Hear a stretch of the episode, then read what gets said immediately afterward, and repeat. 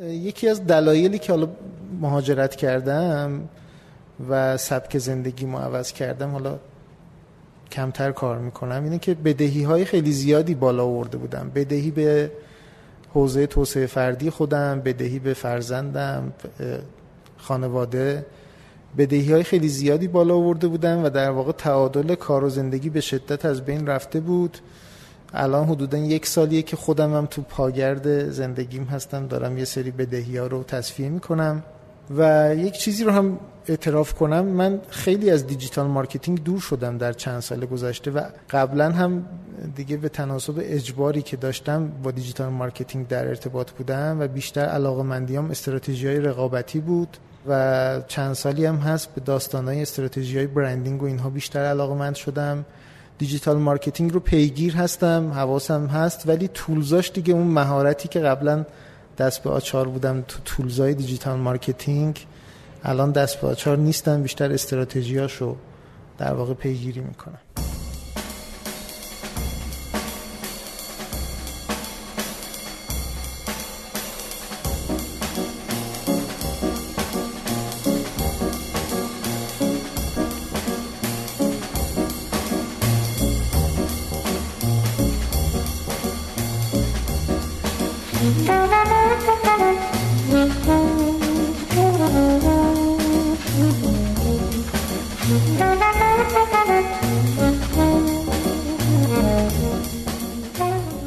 سلام به جشن تولد پنج سالگی پادکست ده صبح. خوش اومدید. اینجا سالن صد استارتاپ سالن سلام صد استارتاپه و ما در خدمت توحید علی اشرفی عزیز هستیم. برای دومین باره که با توحید صحبت می‌کنیم و توحید اولین مهمانیه که ما دو بار رو استیج باش مصاحبه کردیم. توحید جان خیلی خیلی خوش آمدی و ممنون که دعوت ما رو پذیرفتی. منم سلام می‌کنم به مخاطبای عزیز هم دوستانی که اینجا تشریف آوردن هم دوستانی که دارن صدای ما رو از توی پادکست میشنوند و ما در واقع تصمیم گرفتیم که احتمالا حدس زدین از مصاحبه شاهکار به بعد. تصمیم گرفتیم هر چند تا مصاحبه در میون با دوستانی که قبلا مصاحبه کردیم مجدد مصاحبه کنیم update ها رو به ما بدن. که خب یکیش توحید عزیزه یکیش هم سنای عزیز. و اینجا می‌خواستیم که هم از سالن سلام صد استارتاپ تشکر بکنیم. هم از انتشارات آموخته و مجموعه نهنگ که جزو حامیان این رویداد هستن و حالا توی پکایی که دستتون هست اطلاعات بیشترشون وجود داره.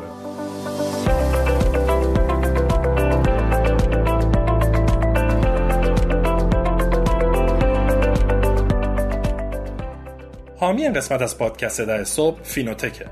فینوتک به شما API بانکی و احراز هویت میده.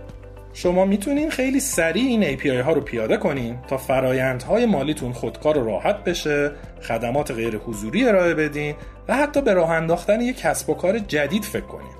توی سایتشون مستند فنی تمام سرویس ها موجوده و می‌تونین اونجا API ها رو به صورت رایگان تست کنین. برای آشنایی بیشتر یه سر به سایتشون با آدرس finotech.ir بزنید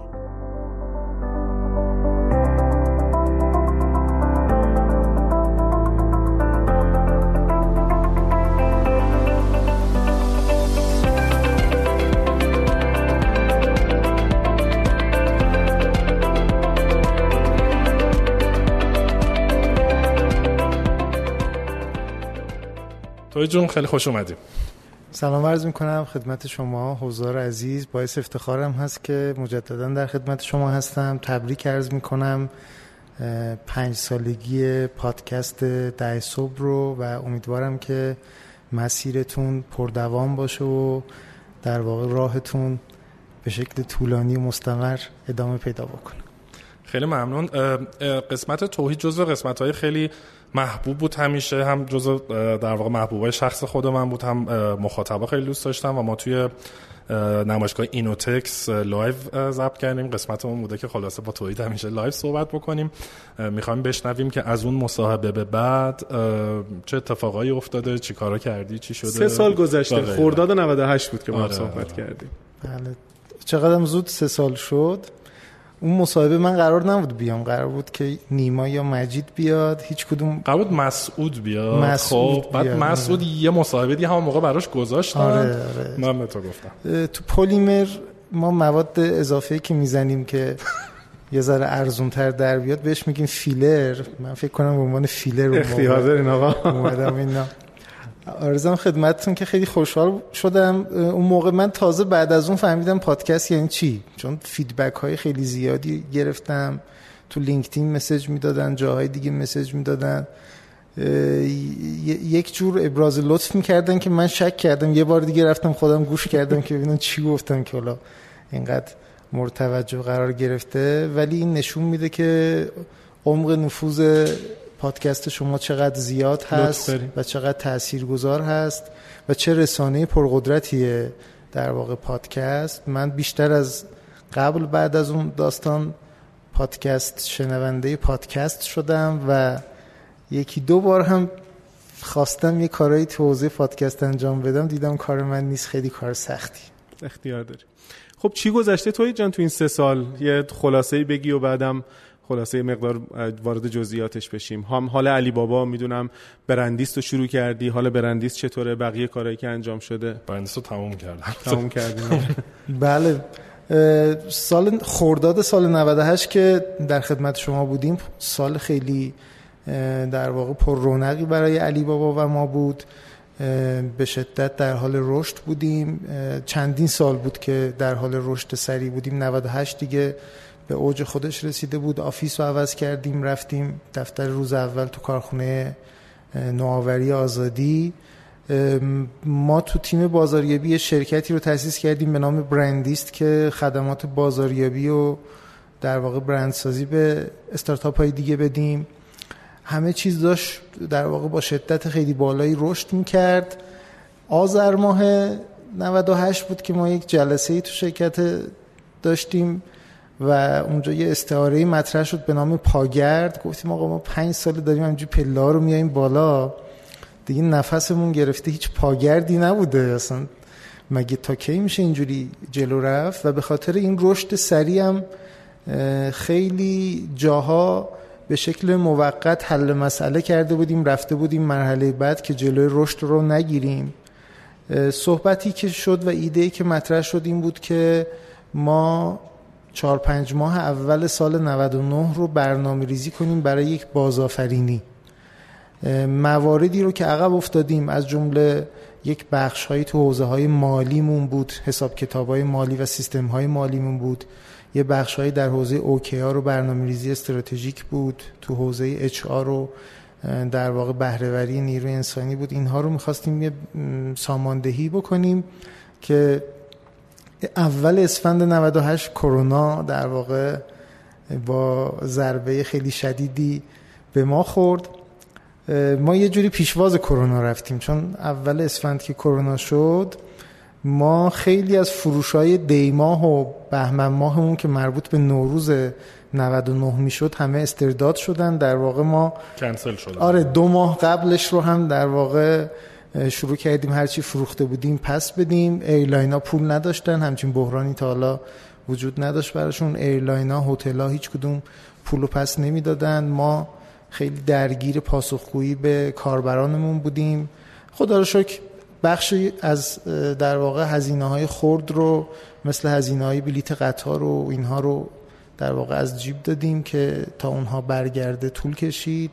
و بخشی از هزینه های بزرگ رو با در واقع ارتباطات خیلی سنگینی که ایجاد کردیم با airline ها یه جوری پس گرفتیم و در یه time ی دادیم الان که الان هست بعضی از دوستان که خودشون مستقیم با credit card و اینها از airline ها خرید کردن میگن که ما نتونستیم بله. خیلی از پولای اون موقع رو پس بگیریم ولی خدا رو شکر بخش خیلی خیلی زیادی از در واقع وجوه مسافرین ما برگردونده شد بخش دیگرش هم تهاتر شد با یه سری بلیت, بلیت و چیزای دیگه.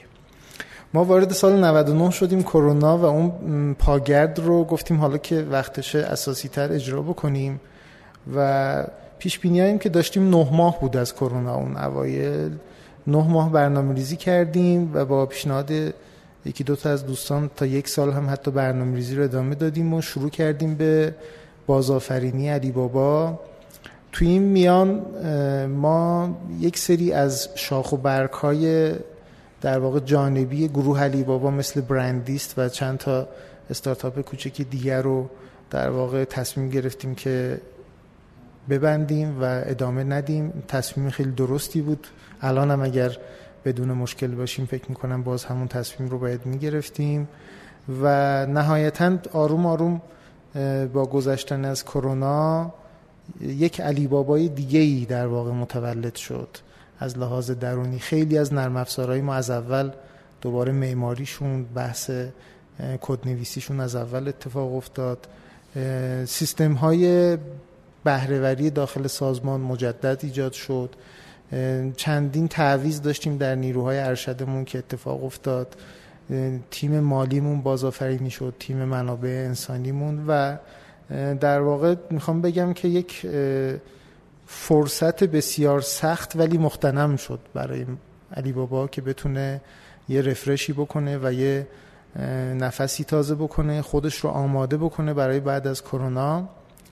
این از احوالات علی بابا بود در دوران کرونا به ابتدای کرونا که بخوام برگردم شما یه تعدیل بزرگم داشتید که خیلی ارتباطش می‌دادن به کرونا ولی برداشت شخصی من این بود که این احتمالا از پیش تصمیمش گرفته شده. اینم مربوط به همین پاگرد و اینا بود یا نه؟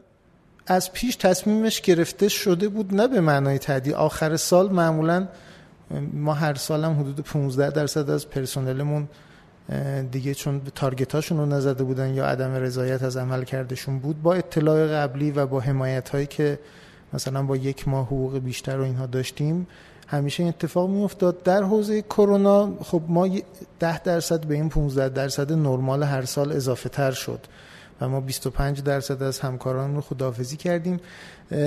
خداحافظی ها هم طوری بود که در واقع دیگه خیلی بهرهوری توش چیز نبود. پیش بینی که از در واقع دوران کرونا داشتیم بعضی از نیروهای عملیاتی مثلا تور و اقامتگاه و اینها دیگه مشخص بود تا یک سال ما کاری تو اون حوزه شاید نخواهیم داشت و بیشتر در این حوزه بود.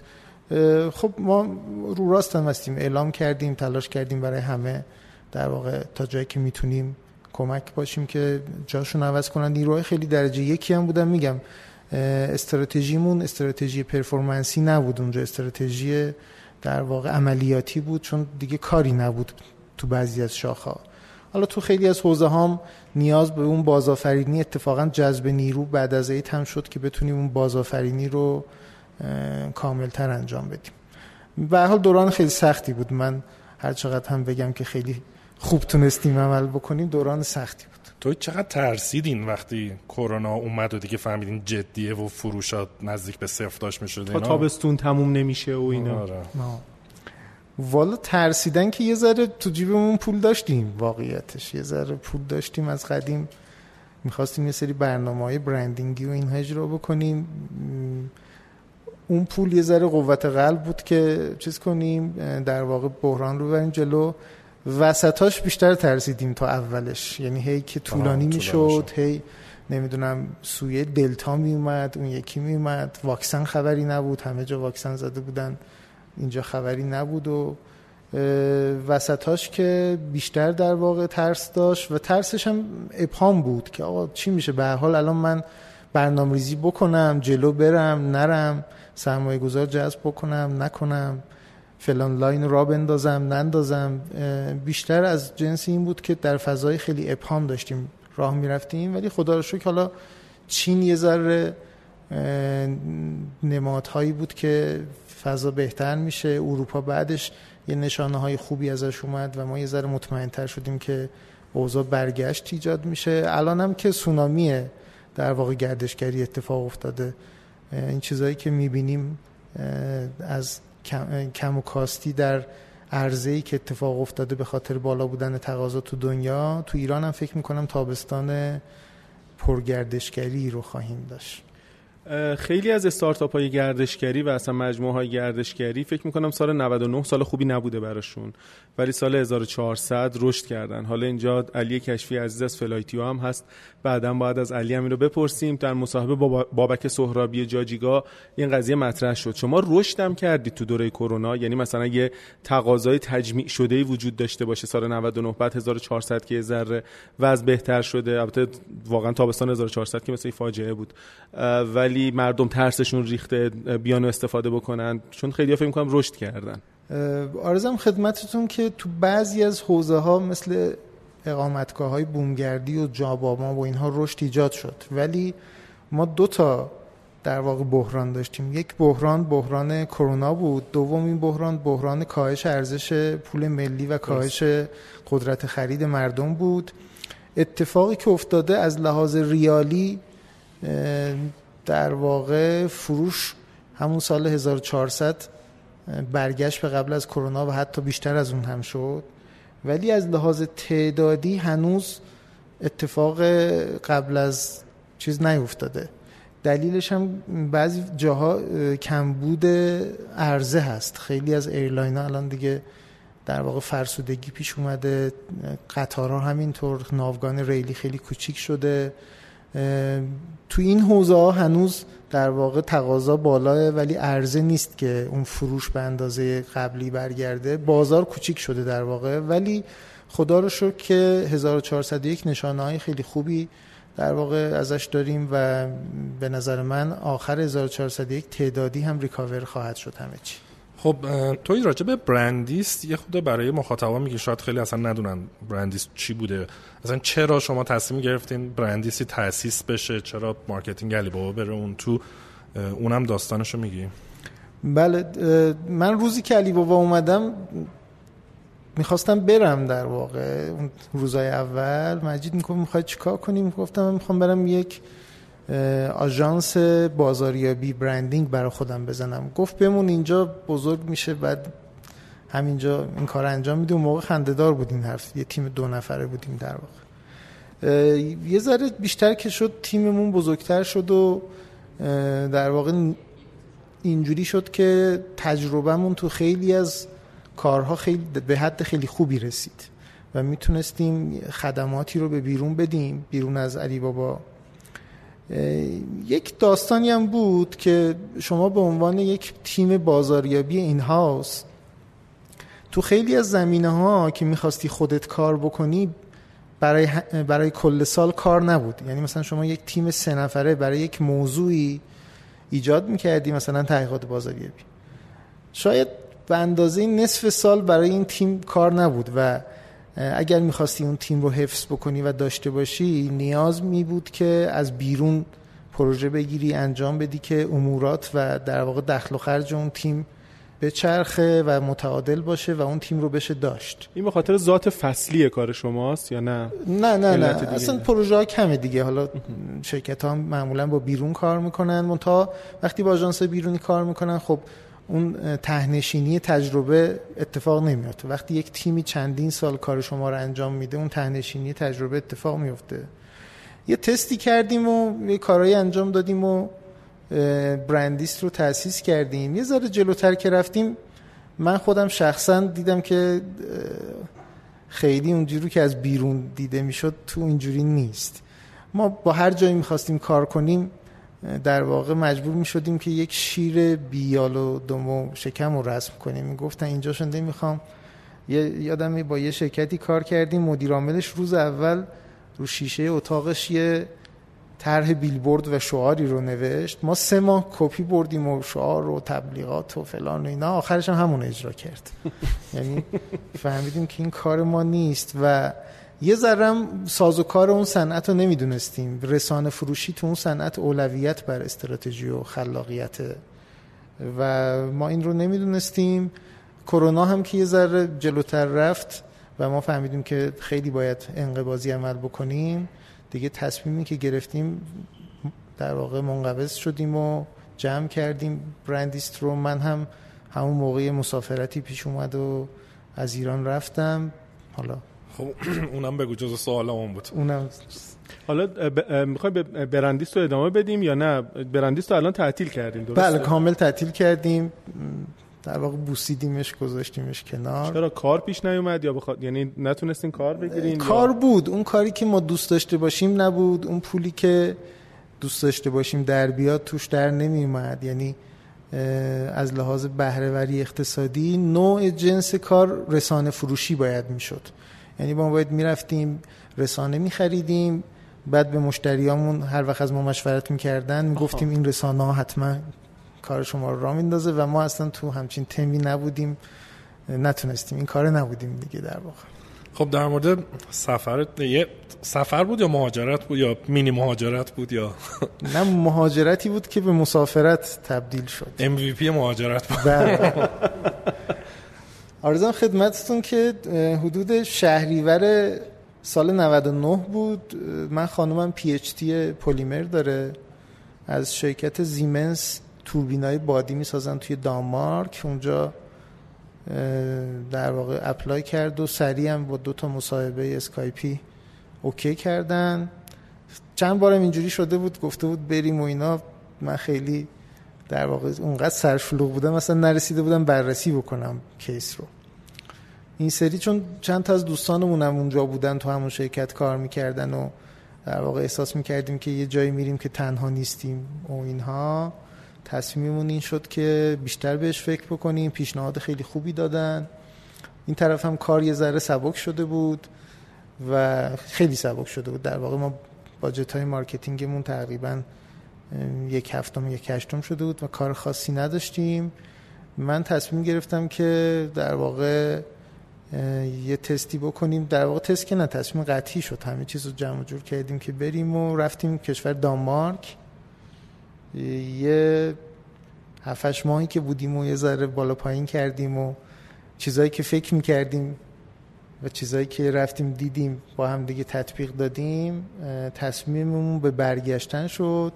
و چون تصمیممون برگشت بود دیگه خیلی معطل نکردیم که ارتباطات اینجا از بین بره از اینجا مونده از اونجا رونده نشیم سریع برگشتیم و در واقع مهر رفتیم و خرداد تیر تیر سال قبل برگشت. مهر 99 رفتین خرداد 1400 برگشت. بله 90 انتظارتون چی بود؟ توحید که برآورده نشد چون مثلا به حال یه کار خوب بعد تو خودت کسی که به حال یه تجربه و یه تجربه خیلی خوبی داری توی یک استارتاپ بزرگ رفرنس خیلی خوبی می‌تونی ارائه بدی. هم می‌تونستی استارتاپ رو اندازی بکنی هم می‌تونستی خلاصه جای دیگه مشغول بشی و خب کشوری هم رفتین که خیلی احتمالا به عنوان یه هدف بهش نگاه می‌کنن. خیلی تصمیم عجیبیه برگشتش. بله خودم خودم هم مثلا اون موقع اولش اگه اینجوری نگاه می‌کردم برام عجیب می بود واقعیتش اینه که دانمارک در 90 درصد رنکینگ های خوب دنیا اون یک و دوه. اصلا آره. تاپ 3 تاپ 5 اینجوریه. الان هم بهترین شهرهای دنیا رو اعلام کردن. کوپنهاگ دومه و چند تا شهر دیگه دانمارک هم تو 20 تا شهر اول هست.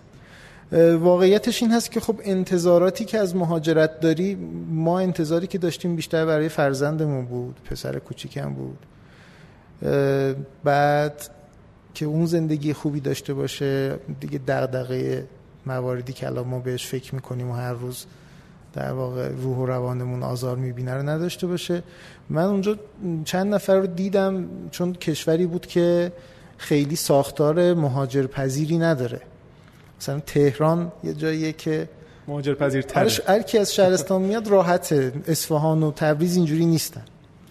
اونجا هم مثل اسوان و تبریز در واقع. من فکر می‌کنم کانادا شاید کانادا استرالیا اینا خیلی بهتر باشن از بابت مهاجر پذیری اونجا نه اینجوری نبود.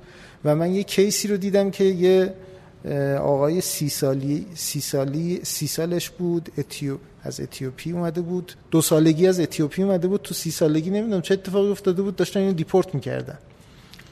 بعد این اصلا ندیده بود اتیوپی رو. زبان اون کشور خودشون هم بلد نبود و اصلا غم گرفته بود که من چیکار باید بکنم. و اونجا دیدم که اصلا سختترین نسلی که مهاجرت رو عوارضش رو می‌کشن همین نسل دوم هست. یعنی این بچه من که من به امید در واقع زندگی خوب برای اون رفته بودم این بیشترین رنج و سختی مهاجرت رو خواهد کشید و این داستان اینکه من میرم اون زندگی خوبی خواهد داشت و قاطی اون اجتماع میشه خیلی چیز وجود نداره. ضمن اینکه خب آب و هوا هم آب و هوای ابری و سرد و بارونی و ارزم به خدمتتون یه ذره مردمش چیز بودن. مثلا ایرانی ها اونجا می‌گفتن که خدا کنه کرونا تموم نشه. می‌گفتیم چرا؟ می‌گفتن چون فاصله اجتماعی دانمارکی از دو متر میشه 6 متر. حالا حالا دو متر خوب است خیلی هیچ هیچ مشکلی نداشتیم ما یعنی بی احترامی بشه رنجشی پیش بیاد نه هیچ چیزی وجود نداشت ولی آینده ای برای خودمون نمی‌دیدیم ضمن اینکه احزاب هم بسیار داشتن انتخابات به انتخابات ناسیونالیستر می شدن سیاست های ضد مهاجرتی در پیش می گرفتن و این داستان رو سخت می کرد حتی مهاجرایی که مشکل پیدا می‌کردن دیگه کمپ نمیفرستادن. میفرستادن یه جایی تو آفریقا مثلا یه مدت اونجا بمونن تا تکلیفشون مشخص بشه. به خاطر همین دیگه یعنی اگر که مثلا یه جای دیگه ای بود که آب و هوای بهتری داشت و مهاجر پذیرتر بود احتمال داشت بمونی؟ نه والا ما یه ذرم درونی بود. یعنی ما هم اهل چیز نبودیم مهاجرت نبودیم. یعنی خود ما هم من مثلا شخصا ارتباطات خیلی زیادی تو ایران دارم. همه رو از دست داده بودم تقریبا. و دلتنگ این ارتباطات بودم نه اینکه وابستهشون باشم. دلبست من فکر می‌کردم وابسته این چیزایی هم که تو ایران دارم. اونجا که رفتم فهمیدم دلبستهشون هستم و این هم برای من هم برای خانومم سخت بود. بعد بعد از اینکه رفتی و برگشتی خب در واقع برندیستم که تعطیل بود. علی بابام که گفتی البته گفتی یه هفتم یه هشتم شد کاری نداشتیم. مثلا یه هفتم یه هشتم هنوز ده برابر استارتاپ های کوچیک و متوسط بود دیگه نه؟ بله بله. بعدش چیکار کردی؟ من قبل از اینکه برم خب یک سری در واقع تو یکی دو ماه تمهیداتی اندیشیدیم کتابی بشه. یک نفر برای مدیریت بازاریابی علی بابا گذاشتیم یک نفر دیگه برای یه ونچر دیگهمون. نزدیک های عید یک نفر دیگر هم از اونجا مصاحبه کردیم برای جاباما. و در واقع مدیر بازاریابی کسب و کارهای اصلی ما مشخص شدن. اونا دیگه کارهای اجرایی رو جلو می بردن من بیشتر منتور و نماینده در واقع هولدینگ بودم که با اونا کار می‌کردم. بعد از اینکه برگشتم هم در واقع همین مدل رو حفظ کردیم. چون اون بچه ها دیدیم بچه های پر انرژی تر خلاق تر خوشفکتری از من هستن. روح جدیدی به بازاریابی علی بابا جابا ما اضافه شده بود. شما خب خروجی ها رو می‌بینید که با مدل کلاسیکی که من اون موقع اجرا می‌کردم یه ذره متفاوت تر شده و همون تم رو حفظ کردیم و من همچنان در واقع با حجم کاری کمتری در گروه علی بابا هستم. حدودا 50 60 درصد از حجم کاری قبل رو دارم. خب.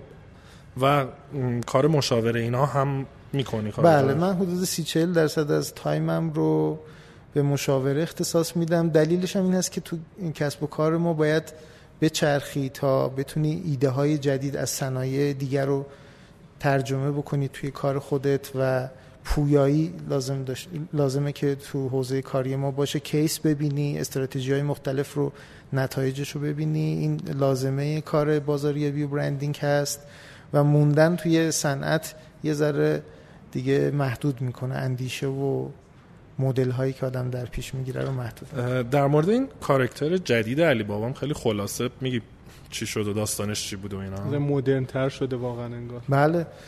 خب این کار بچه هاست دستشون درد نکنه. تفکر کارکتر این بود که ما یه پژوهشی انجام دادیم چند سال پیش و دیدیم که آگاهی از نام علی بابا خیلی زیاده. مخصوصا در گروه مخاطبان هدف که مدت ها در سال دهه 60 و 70 جلو تلویزیون در جریان این داستان کارتون علی بابا و سندباد و اینا قرار گرفته بودن. آگاهی از برند خیلی زیاد بود ولی تدائی ویژوال و تصویری که از برند بود خیلی تدائی وایدی بود گسترده بود. تنوع زیادی داشت. یکی می‌گفت پیره یکی می‌گفت جوونه یکی می‌گفت قد بلنده یکی می‌گفت سفید میپوشه شمشیر داره هر کی یه چیزی. و ما تصمیم گرفتیم که یک چهره واحد از علی بابا تو ذهن همه ایجاد بکنیم که اون نامی که به این همه گستردگی در واقع اورنس داره اون رو با یه تدایی یک پارچه چیز کنیم که اون کارکتر انسانیمون رو رونمایی کردیم. اولش هم یه ذره خرابکاری شد و آرایشش برای تلویزیون بود با همون رفت رو بیلبورد. خیلی داستان شد برای ما ولی سریع درستش کردیم و رفتیم جلو. همچنان که پژوهش می‌کردیم feedback های خیلی خوبی از مخاطب می‌گرفتیم در ارتباط با اون character و یه سری نقاط ضعف. نیاز بود که خب علی بابا flexible تر باشه تو position های مختلف تو داستان های مختلف حتی انیمیشن گونه تر بتونه عمل بکنه. به خاطر همین تو یکی از بازآفرینی هایی که در طول دوران کرونا بود همین بحث های visual بود فونت یکیشون بود و بله. این character یکیشون بود که نهایتا امسال از character رونمایی کردن. سال 1401 برای تیم visual و در واقع آتلیه هنری علی بابا استفاده از character در position های مختلف هست امیدوارم که موفق بشن این transition رو خوب انجام بدن.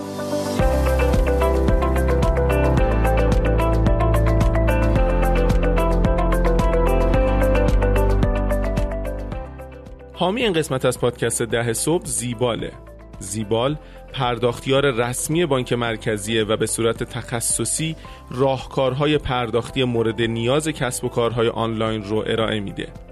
محصول اصلی زیبال درگاه پرداخت اینترنتیه. زیبال پایداری درگاه پرداخت رو تضمین می‌کنه بازگشت وجه آنی و تصویه روزانه و دهها سرویس کاربردی دیگه هم داره در حال حاضر بیش از ده هزار کسب و کار از درگاه پرداخت زیبال استفاده می کنند. برای اطلاعات بیشتر به وبسایت زیبال به آدرس زیبال.ir سر بزنید.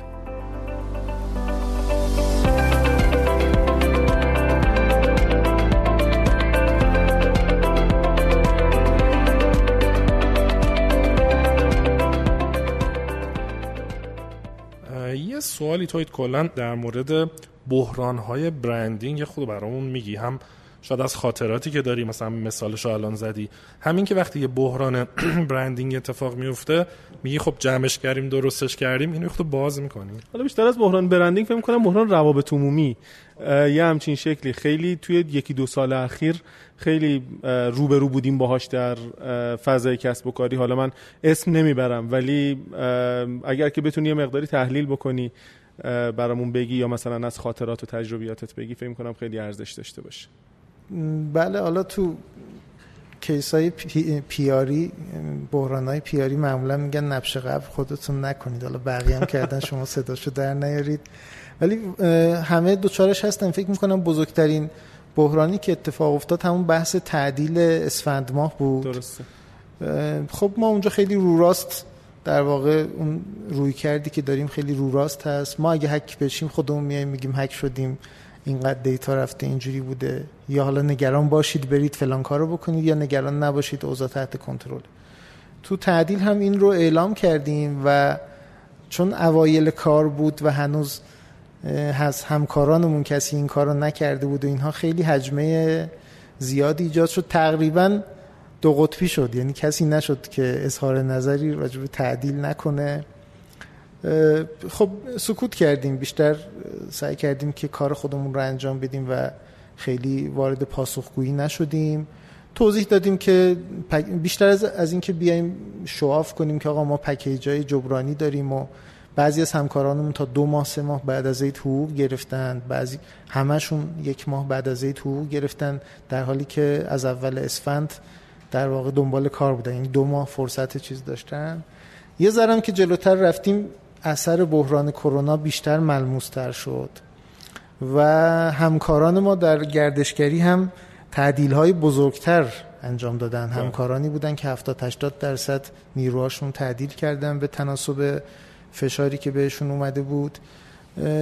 در واقع در گذر زمان خیلی چیزها مشخص شد. من فکر می‌کنم در بحران های روابط عمومی تنها چیزی که به یاری اون کسب و کار میاد رو راستی هست. بدترین چیزم باشه راستش رو بگی. خب در میان مدت قابل هضمتر برای افکار عمومی هست. ممکنه در کوتاه مدت پذیرشش سخت باشه یا در واقع رک بودن و گستاخی به نظر بیاد. ولی در میان مدت اون روی واقعیت خودشون نشون میده و پذیرشش بهتر میشه. خب برای هیچ کسب و کاری آرزو نمی کنم همچین بحرانی پیش بیاد ولی فضا فضای بدی میشه. متاسفانه در توییتر فضا خیلی بدتر هست چون خیلی ها در توییتر هویت خودشون نیست و راحت تر صحبت بله راحت تر صحبت می‌کنن ناجوان مردانه تر صحبت می‌کنن و خب برند ها هم وارد کسب و کار شدن. یه جاهای ممکنه بگن انتخابمون این بود. من یه دوره دوستانم تو خوابگاه نرم افزار مطلب کار می‌کردن. یه جایشو نشون دادن طرف نوشته بود که این اینو من نوشتم خوشت نمیاد برو مطلب خودتو بنویس. بعضی جاها هم دیگه هیچ جوابی وجود نداره. میگه آقا من تصمیم ما بود ما تصمیممون اینجوری بود. نه در حوزه پیار ولی ته تهش همین هست و باید تحمل کرد و ازش رد شد. سکوت چطور توحید؟ خیلی وقتا مثلا یه بحرانای اتفاق میفته من حالا اسم نبرم مثل بحرانی که سال گذشته برای یکی از شرکت های بزرگ آیتی اتفاق افتاد و شاید مثلا من اگر که خودم رو بذارم جای افرادی که قرار بود کار پیاری بکنن به جای کلکل کردن و حالا با قول تو پاسخ دادن سکوت کردن باعث می‌شد که ترند بعدی اتفاقی که به صورت هفتگی و روزانه تو مملکت میفته بیاد و بشوره ببره. ما به سلامتی هر هفته یکی دو تا خلاصه موضوعی داریم که همه تو توییتر بیان در موردش صحبت بکنن. خیلی وقتا سکوت جوابه یا نه؟ کماکان فکر می‌کنی که بهتر رو راست باشیم و سعی بکنیم اطلاع رسانی بکنیم ولو اینکه فوش بخوریم. بله من آموزش رانندگی می‌رفتم این راهنما رو اشتباه می‌زدم. این مربی ما می‌گفت آقا راهنما نزنی بهتر از اینه که اشتباه بزنی. اگر پاسخ درستی نداریم مدیریت بحران برنامه ریزی شده ای نداریم از خودمون مطمئن نیستیم. بعضی جا تیم پیار میره به تیم مدیریت میگه فلان چیز اینجوریه میگه آره برو تو اینجوری بگو. بعد میاد میگه بعد خودش می‌فهمه که نه اصل داستان اینجوری نبوده. اگر مطمئن نیستیم که رو راستیمون کامل بحران براش پلن داریم سکوت شاید بهتر از راهنمای در واقع اشتباه زدن باشه. ولی اگر مطمئن هستیم شفاف سازی می‌خوایم بکنیم همه سازمان یک دست هستن در این حوزه بهتره بیایم رو که رو راست بگیم. واقعیتش اینه که خب خیلی ها رفتن خارج از کشور واکسن زدن اون اوایل. درست. ولی اونایی دوچار بحرانی پیار شدن که پنهان می‌کردن یا مثلا تو رسانه های اجتماعیشون چیزای دیگه ای می‌گفتن عملکردشون یه چیزی دیگه ای بود که وقتی تصویرش میومد بیرون رسوا می‌شدن. ولی اونایی که می‌گفتن آقا من همینجوری هم همش میرم می‌زنم مثلا دندونا هم میرم خارج از کشور ترمیم می‌کنم کار پزشکی هم داشته باشم آلمانم فلان کار داشته باشم اسپانیام. اینا هیچ مشکلی براشون پیش نیومد چون در واقع هویتشون با عملکردشون تناقض نداشت. اگر اینجوری خیلی رک شفاف توضیح بدیم بگیم دلیل تصمیممون این بوده فلانجا اینجوری بودیم اصلا ذات شرکت ما اینجوریه که باید فعالیت بکنه به حال ما نباشیم گزینه‌های دیگه همین کار رو انجام میدن. اگر اینجوری توضیح بدن روش وایستن بهتر اگر نه که سکوت.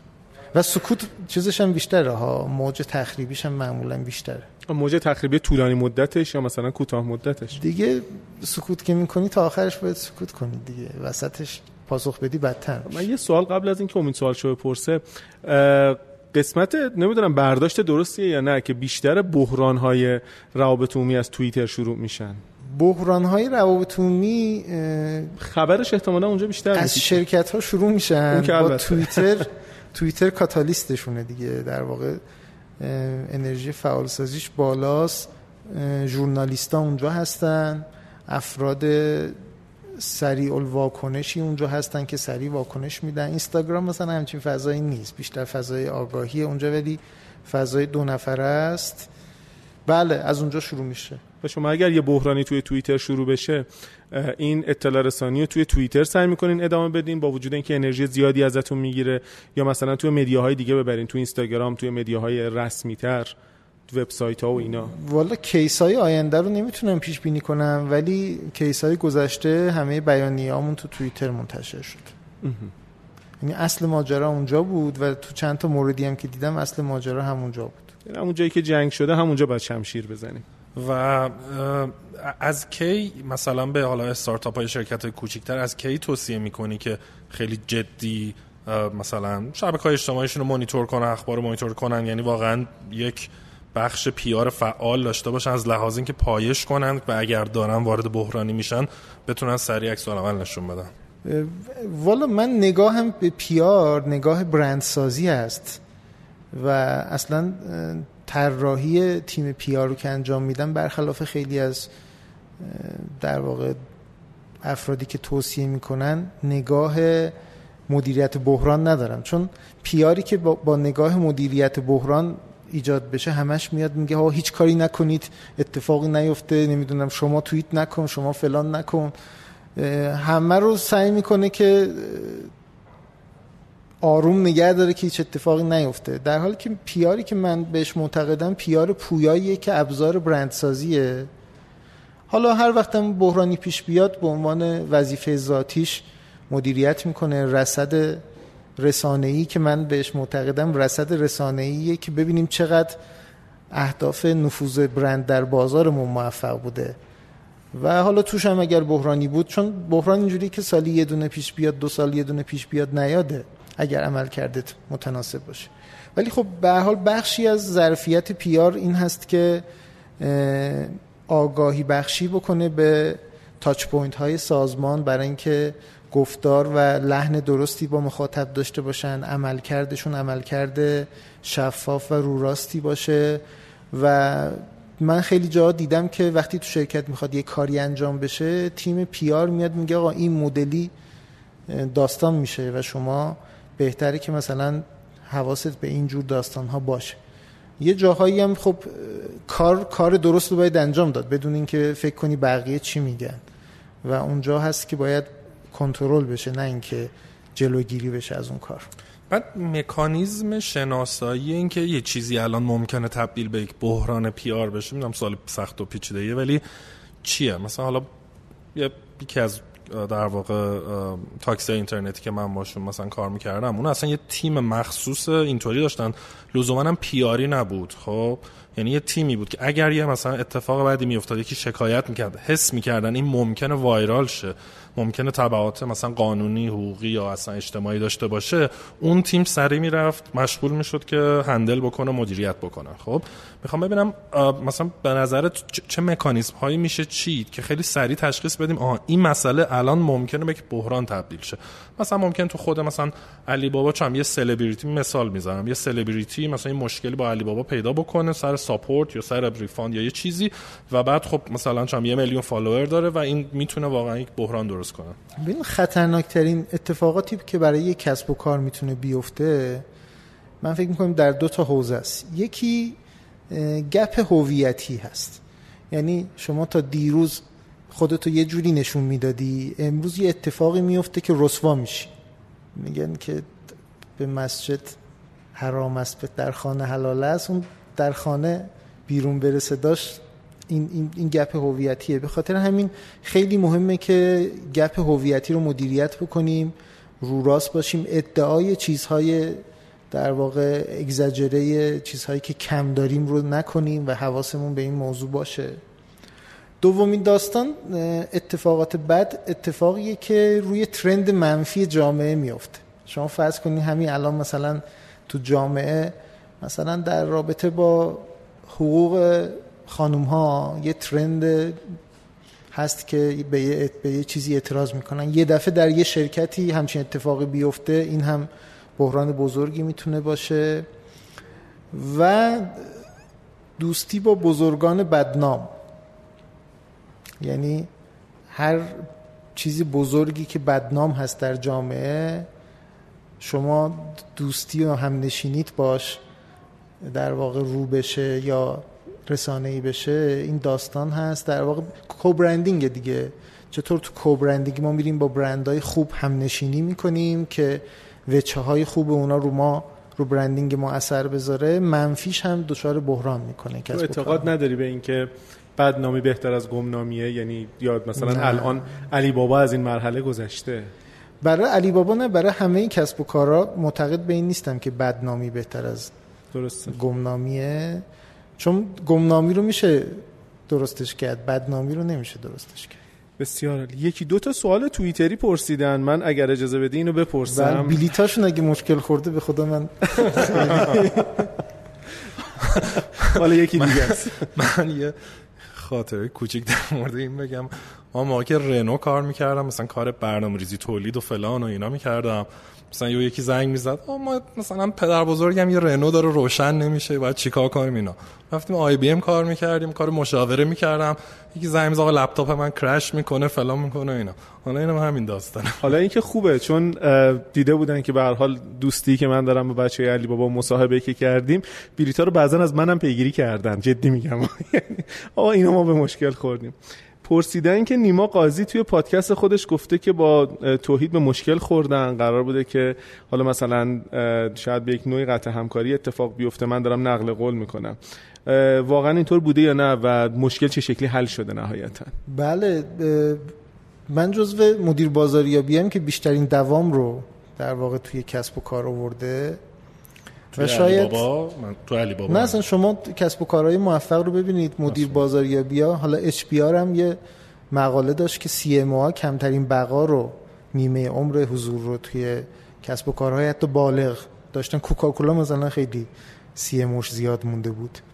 واقعیتش اینه که مدیران عامل کسب و کارها دچار یک پارادوکسی با داستان بازاریابی برندینگ از یه طرف صد تومنای امروز رو می‌خوان شبا میرن میخوابن یاد هز... خواب هزار تومن فردا رو می‌بینن. درست. از یه طرف فروش و نمی‌دونم شکار و اینا می‌خوان که یکی این چیزها رو می‌خوان سری بازار رو بگیریم بفروشیم فلان. از یه طرف برندینگ و هویت مثلا بلند مدت و اینجور چیزا می‌خوان. و این پارادوکس دوچارش هستند و این باعث میشه که خیلی از مدیران بازاریابی تصمیم کوتاه مدت بگیرن. بعد ازشون خواسته های بلند مدت میشه چیزی ندارن. بعضیا بلند مدت می‌گیرن تا بیان چیزی تحویل بدن دیگه کارشون تموم میشه. من هم دوچار همچین آفتی بودم و اون داستانی که پیش اومده بود دو نفر در هیئت مدیره ما بودن که معتقد بودن digital marketing چیه؟ ما باید روی بدنه اتوبوس و تراکت تراکت دستی تو شهر. مال سال 94 رو اینا باید متمرکز بشیم. واقعا اون موقع digital marketing موفقیتی به دست نیاورده بود. چه تو دیجیکالا چه جاهای دیگه سال 94 و این داستان به اونجا منجر میشه که یه کودتایی شده بود و منم تو این مایا بودم که آقا من وقتم دیگه برای توضیح دادم به شما که نباید تلف بکنم. منم communication م ضعیف بود واقعا. و واقعا شلوغ بودم و فرصت نداشتم توضیح بدم بهشون. به هر حال کودتاشون ظاهرا توی جلسه ای به نتیجه رسیده بود. حالا نیما چون رفاقتی با ما داره پیشمرگ شده بود گفته بود دو ماه هم فرصت بدید. این, این اینو به من ببخشید من دو ماه فرصت بدید. و تو اون دو ماه اتفاقات خیلی خوبی افتاد و ماندگار شدیم. برای من که فرصت بود که موندم اونجا یه سری کارهای بلند مدت تونستم انجام بدم و نتیجهش رو دیدم. امروز اگر به کسی توصیه می‌کنم تو مشاوره هم یه سری کارها رو لاقل یه شواهدی دارم که جواب داده. داستانش این بود. یه سوال دیگه ای هم که پرسیدن حالا از دوستانی که توی اتفاقا حوزه روابط عمومی هم فعالن گفتن که به نظرشون کار روابط عمومی مراقبت حرفه‌ای از برنده و باید آسیبای احتمالی هر اقدامی رو ببینن یه جاهای محکم وایسین و نذارین نه اینکه حالا بحران شد شد بعد بریم مدیریتش بکنیم. منظور تو که این نبود؟ نه ببینید این دو تا روی کرد در چیز هست در روابط عمومی هست که روی کرد غالب اینه که مراقبت کنیم. حواسمون باشه. آقا اینجا چرا اینجوری؟ اونجا رو حواسمون باشه. من به عنوان یک برند ساز نگاه هم به روابط نگاه توسعه که روابط بیاد برند رو توسعه بده و تو این توسعه که میده حالا حواسش هم به بقیه چیزان باشه. از جمله اگر بحرانی پیش اومد. یعنی در واقع من نگاه هم به روابط نگاه برند سازی هست نه مراقبت از برند. من اینجوری فکر کنم گفتم. و یعنی به نظر میاد پس این تفاوت دو تا پارادایمه. انگار که دو تا پارادایم تو رابطه عمومی داریم حالا مثلا پارادایمی که شما بهش فکر می‌کنید یه همچین چیزیه. بله همیشه هم اختلاف داشتم با در واقع پی آر من ها همیشه از لحاظ فکری این اختلاف من بودن سوال پرسیدم با اونا هم همین. سوال بازم داریم؟ نه فعلا. سوال که داریم سوال مثلا پرسیدن یکی دو تا سواله که خیلی جالبه. سختی کار با مجید علی حسینیه. سخته واقعا انقدر؟ مجید حسین نژاد. مجید حسین نژاد میگه مجید حسین بله مجید مثل آتیش زیاد جلو بری میسوزی عقب بمونی یخ خام میمونی. آره همین فاصلت رو اسم کنی و بسیار از لحاظ توسعه فردی آدم ویژه‌ای هست. من شخصا بخشایی از توسعه فردیم رو مدیون مجید هستم. مثل هر چیز هر آتیش دیگه ای که هم میشه باش کباب درست که هم ممکنه دستت بسوزه همش هست دیگه. بسیار توی دیگه خود راجع به توسعه فردی خودت هم میگی و مثلا بخوای یه چیزی رو یاد بگیری اصلا چجوری up to date میمونی؟ به حال marketing هم خصوصا digital marketing یه چیز خیلی پویایی سو داره update میشه و پیچیده میشه و چجوری خودت update نگه میداری؟ بله من یکی از دلایلی که حالا مهاجرت کردم و سبک زندگی مو عوض کردم حالا کمتر کار می‌کنم اینه که بدهی های خیلی زیادی بالا آورده بودم. بدهی به حوزه توسعه فردی خودم بدهی به فرزندم خانواده. بدهی های خیلی زیادی بالا آورده بودم و در واقع تعادل کار و زندگی به شدت از بین رفته بود.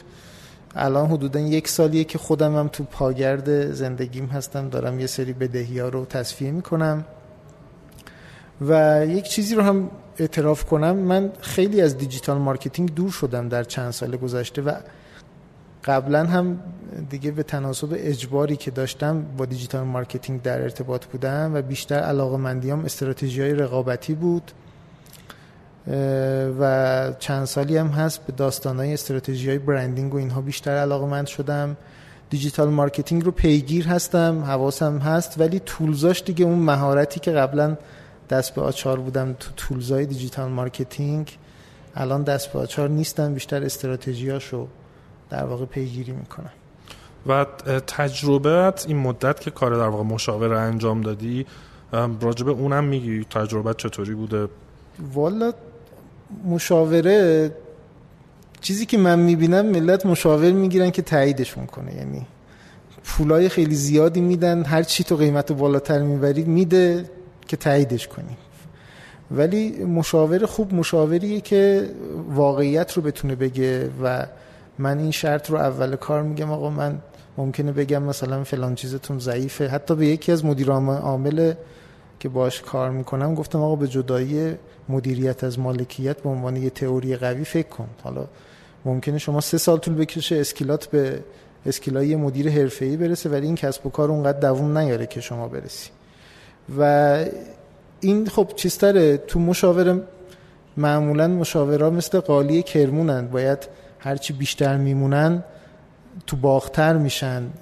در واقع مسلطتر به business و حوزه مسائلش میشن و می‌تونن گزینه‌های بهتری رو پیشنهاد بدن. بازاریابی branding هم یه جوریه که خب کسب و کارا مثل بعضی از تخصص پزشکی دیگه همه چیز رو نشون میدن و data و فلان و اینا می‌بینی و دیگه امینشون هستی دیگه محرمشون هستی و هرچی بیشتر جلو میره بهتر می‌تونی.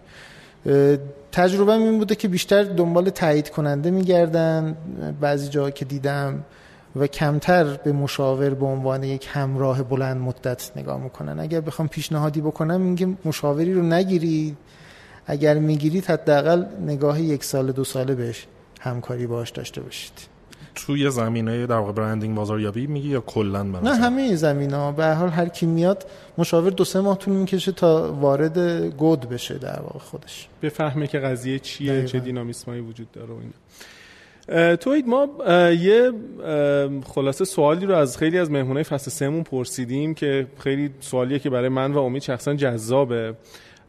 و خیلی دوست داریم از تو هم بپرسیم چون مسئله توسعه فردی خیلی برات مسئله مهمیه. و حتی من الان دارم فکر می‌کنم مجید یه حالت منتور تو حوزه توسعه فردی داره یا نه؟ مثلا شاید برداشتم اشتباه باشه.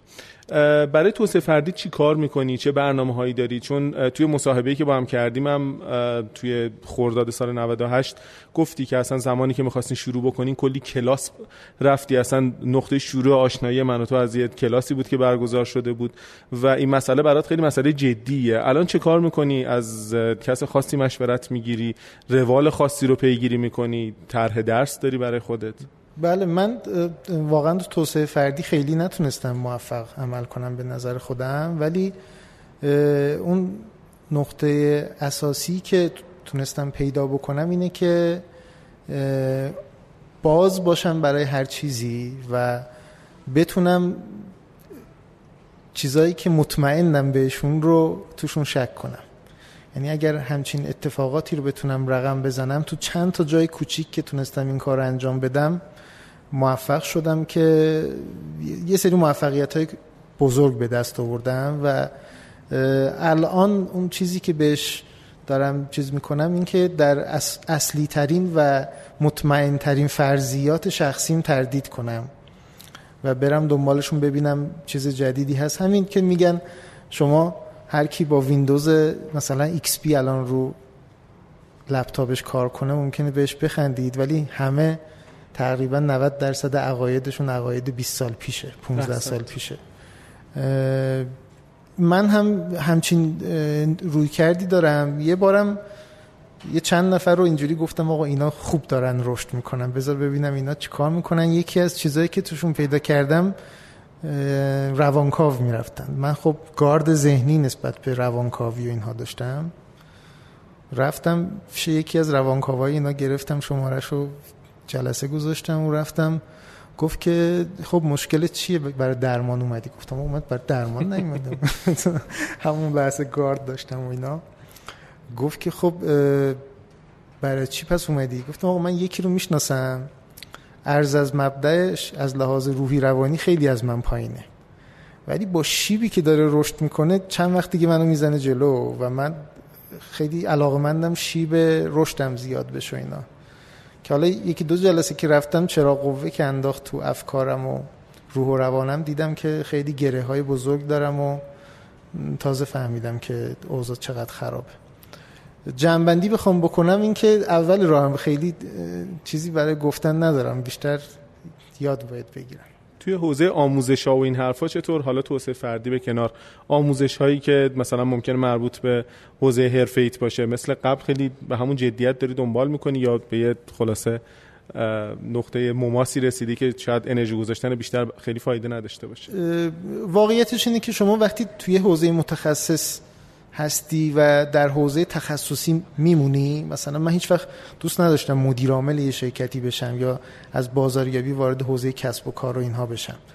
حالا برندیستم اگر بود بیشتر تخصصی بازاریابی برندینگ بود. بعد از یه مدتی یکی از چیزهایی که یاد می‌گیری این که چطوری یاد بگیری تو اون کار. و من قبلا خیلی اون اوایل ابزار سعی می‌کردم یاد بگیرم بعد تاکتیک سعی می‌کردم یاد بگیرم. الان خیلی نگرش ها و در واقع مدل های روی کردی رو سعی می‌کنم سراغشون برم در مباحث تخصصی. حالا وقتی مدل رو باش آشنا میشم دیگه حل مسئله خیلی سخت نمیشه راحت تر میشه. داشتی راجع به توسعه فردی می‌گفتی یاد کتاب تینکگن آدام گرانت افتادم این مثال از همون اتفاق آره خیلی کتاب جذابی. من خلاصه شده بی پلاس شنیدم و بعد دقیقا داشتم آره رزونیت می‌کردم با چیزی که گفتی. ما فکر می‌کنم که دیگه کم کم باید خلاصه صحبت های پایانی رو بشنویم از توحید عزیز. به روال همیشه اون کلیشه ای که اتفاقا خیلی هم کلیشه نیست. چیزی هست که بخوای بگی که تا حالا نگفته باشی و فکر می‌کنی که ممکنه مفید باشه شنیدنش؟